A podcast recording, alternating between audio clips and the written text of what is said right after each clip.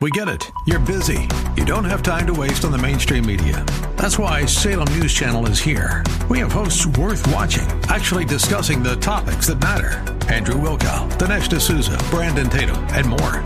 Open debate and free speech you won't find anywhere else. We're not like the other guys. We're Salem News Channel. Watch anytime on any screen for free 24 7 at snc.tv and on Local Now, Channel 525.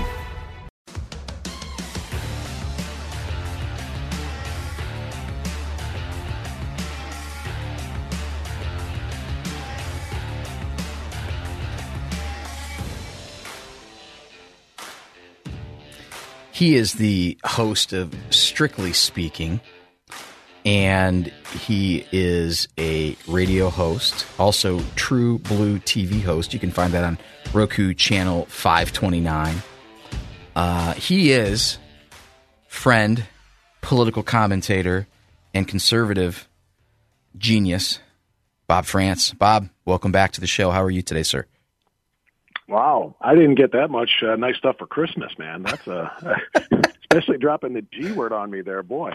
Well, look, uh, thank you, you. Yeah, man. Well, you break it down and you do it like your like your uh, Facebook profile says, without a filter. By the way, you can follow him at Frantz Rantz, F R A N T Z R A N T Z, uh, on X.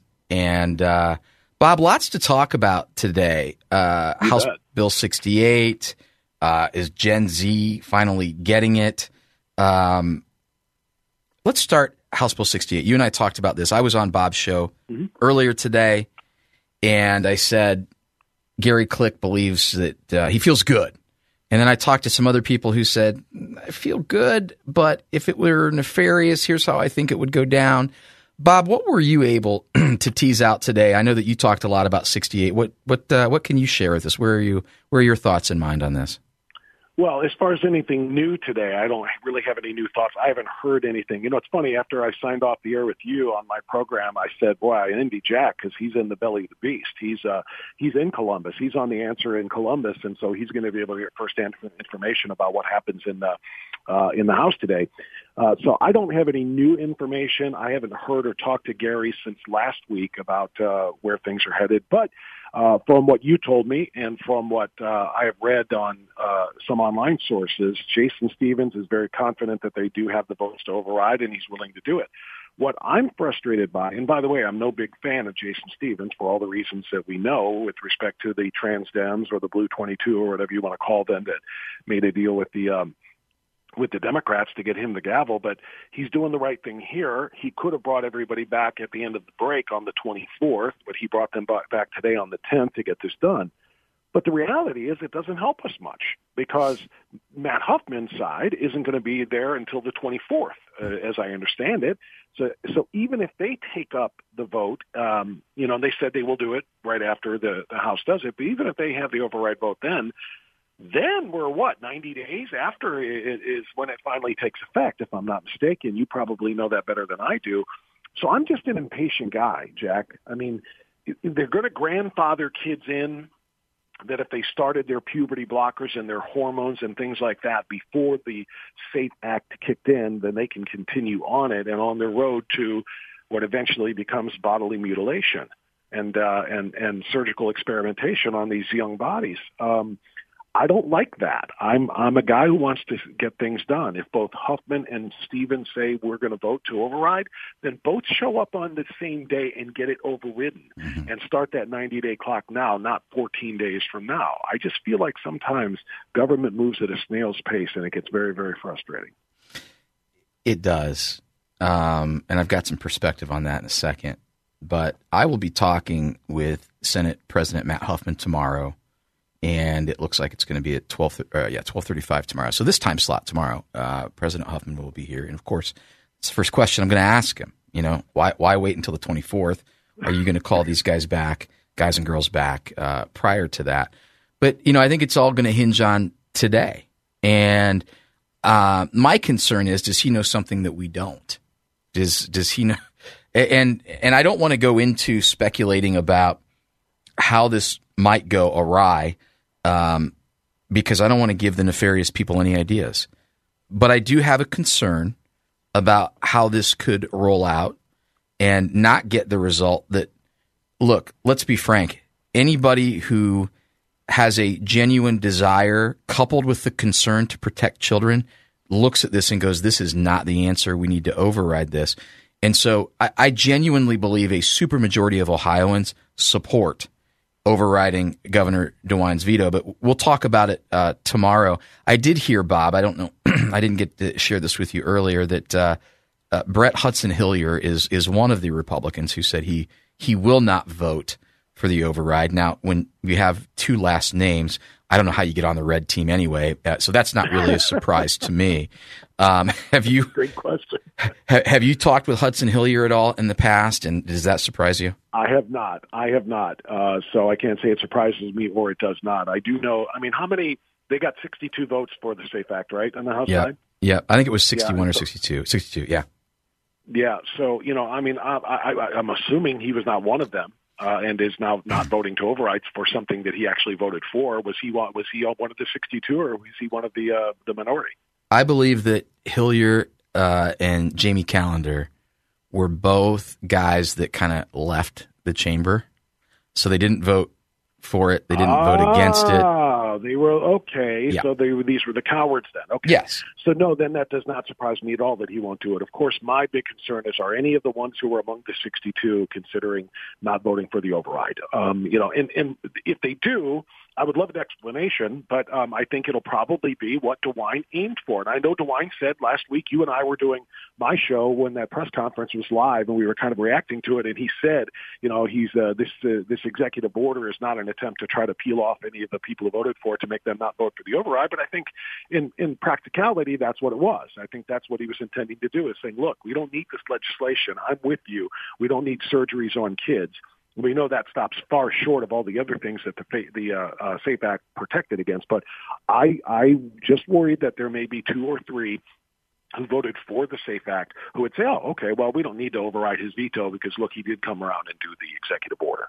That's the only thing that I worry about, Jack. Yeah, I do too. And someone sent this to me today, and I think it's very fitting. If you are willing to abandon your principles for convenience or social acceptability, they are not your principles, they are your costume. And well said. If you cannot stand up in this hour and recognize that when Governor DeWine says, if it were not for this gender affirming care, the child wouldn't have survived, there's no evidence to support that. That is a mantra that is driven into the minds of parents, which, I, Bob, I actually have some empathy for. If, if I had a child that was struggling with gender confusion, gender dysphoria, which, by the way, is usually not the symptom uh, or it's a symptom, it's usually not the issue. The issue might be autism. The issue might be depression. The issue might be some mm-hmm. other thing. And if I'm desperate and the people at the hospital are saying to me, this is the only way, you know, in, in crisis moments and in fear, uh, sometimes we do things, right? And so I don't necessarily always fault the parents because I think as a parent, if I were in that situation, shame on me if I judge uh, somebody else without walking in their shoes. Um, but it's disgusting to me. There's no evidence to support that, yet here we are. No, of course there's not. And you know, I, I, I get tired of the uh, the the the statement that you know it's care, it's gender affirming care to take a kid who's confused and say, okay, let's get your body ready to be mutilated. Let's start it with the preoperative drugs that have to be taken before you can do these things. I mean, if my child is is you know gender dysphoric, I'm going to treat that child as if my child was anorexic, or if my child was bulimic, or if my child was uh, um, bipolar, or any other of a range of mental or psychological conditions.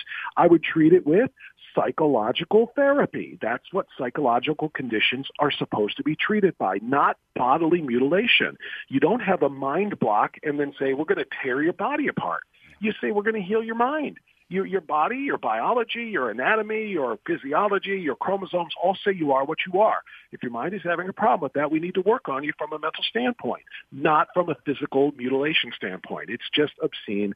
It is not gender affirming care. The only gender affirming care I believe in was expressed in a meme that I shared a short while ago that kind of went viral. Not that I created it, I just shared it. But uh, uh, it was a little boy looking up at his mom, or I'm sorry, a little girl, I think, looking up at his mom and saying, Mom, I think I'm a boy. And she said, Well, you're not. There you go. That's gender affirming care. I am affirming that you are not, in fact, a boy. You are a girl. That's it. Um, that's what needs to be done here. We need to convince these young, confused kids that are being trapped by social uh, about ten seconds, so Bob. Forth. Yeah, we, we, we, we, we, if we want to be gender affirming in, in, our care, then we need to tell these kids they are exactly what their bodies say they are. Bingo. Thanks, Bob Frantz, for being with us today. My pleasure. Have a great one.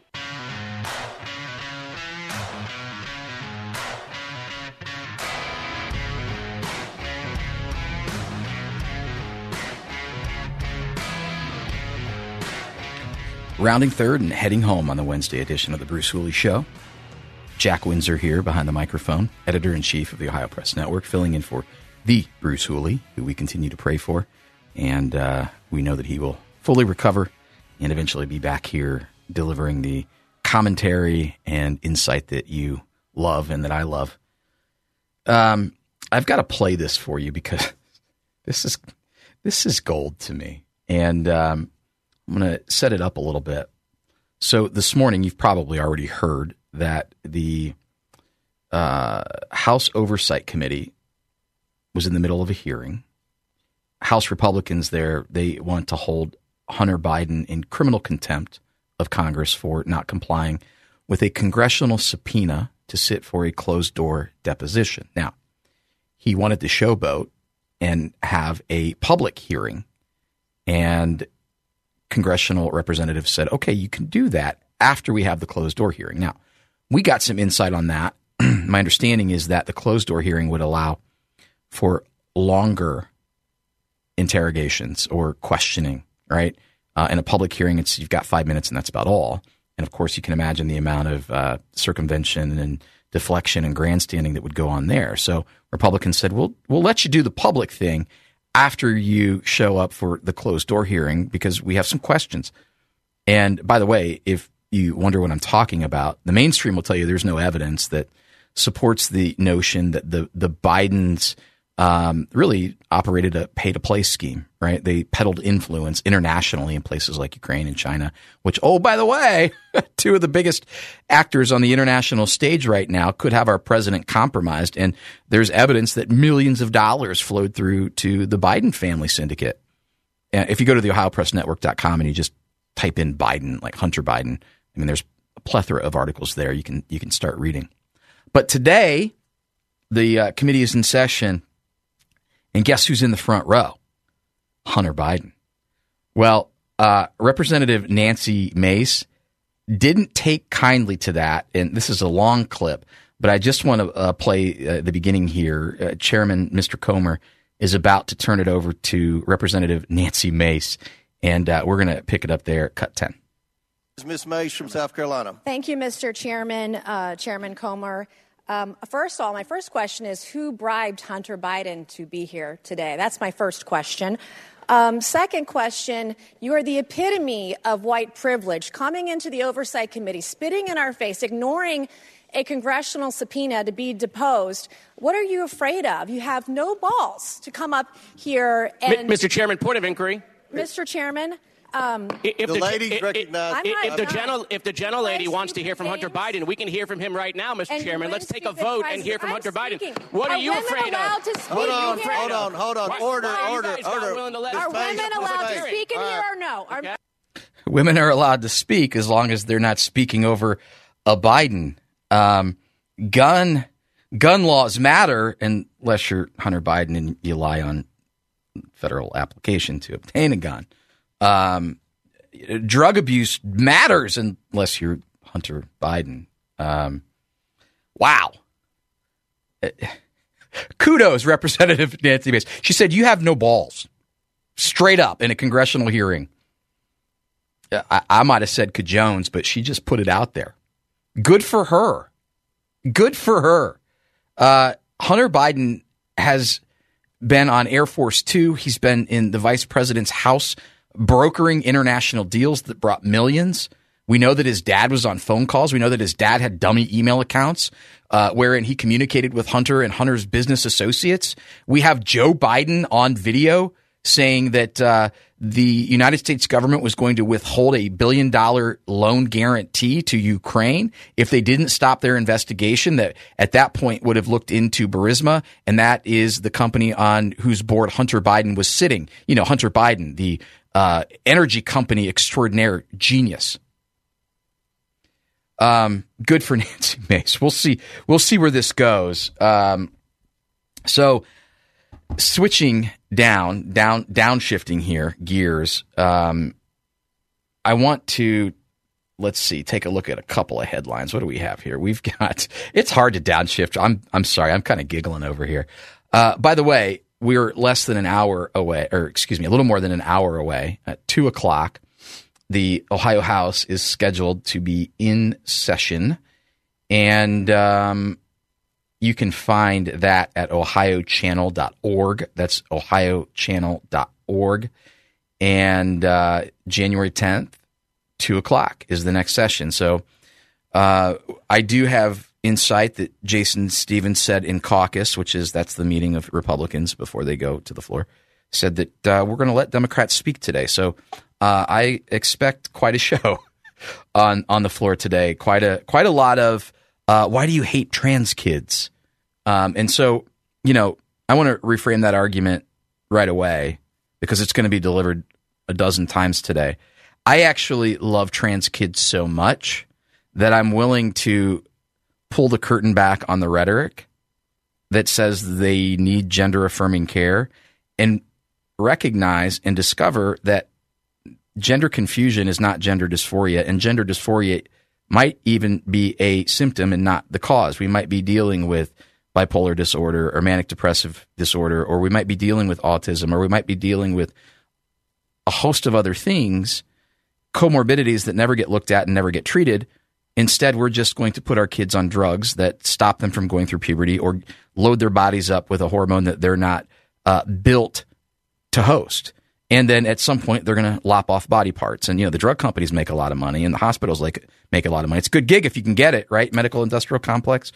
Um, i care enough about trans kids to know that there's no evidence to support that that is effectual and safe and good. In fact there are reports uh, i believe out of the netherlands that say you become 19 times not 19% 19 times more suicidal when you enroll in that care Sweden slammed the brakes on this for a reason. So, you know, just get out in front of uh, the Democrat, progressive, Marxist talking points uh, that you'll hear today. And just a reminder Brett Hudson Hillyer seems to be the lawmaker that's really not on board um, with Republicans. Um, so you might want to find Hudson Hillyer's number. It's actually 614 466 8035. Give him a shout. Um, he won't be on stage for at least an hour. Uh, what else do we have today? So, big thank you to Dr. Glen Duerr at Cedarville University. Uh, Dr. Duerr is going to be with us consistently uh, throughout 2024, uh, giving us an international policy perspective on all things. And of course, uh, that policy perspective is going to shape how we see things and think about things with respect to the United States on the international stage. And uh, probably will play in quite a bit to how people vote for uh, who the who, who's going to be the next president, who's going to be the next uh, U.S. senator from the state of Ohio. So we really appreciate uh, Dr. Glen Duerr and uh, Joe Gergely spent some time with us today talking about the congressional races in District Two and in District Nine, the U.S. Senate race. Um, really good, insightful stuff. Lad Dilgard weighing in on the panic that we might be in uh, as a country because we're we're deficit spending now because Bidenomics just isn't working. Uh, our dollar is worth less today than it was three years ago. And, um, you know, I don't know that that's going to correct fully in time to shave, save uh, Joe Biden's bacon come November. And then, of course, uh, Bob Frantz at uh, AM 1420 and, and True Blue TV.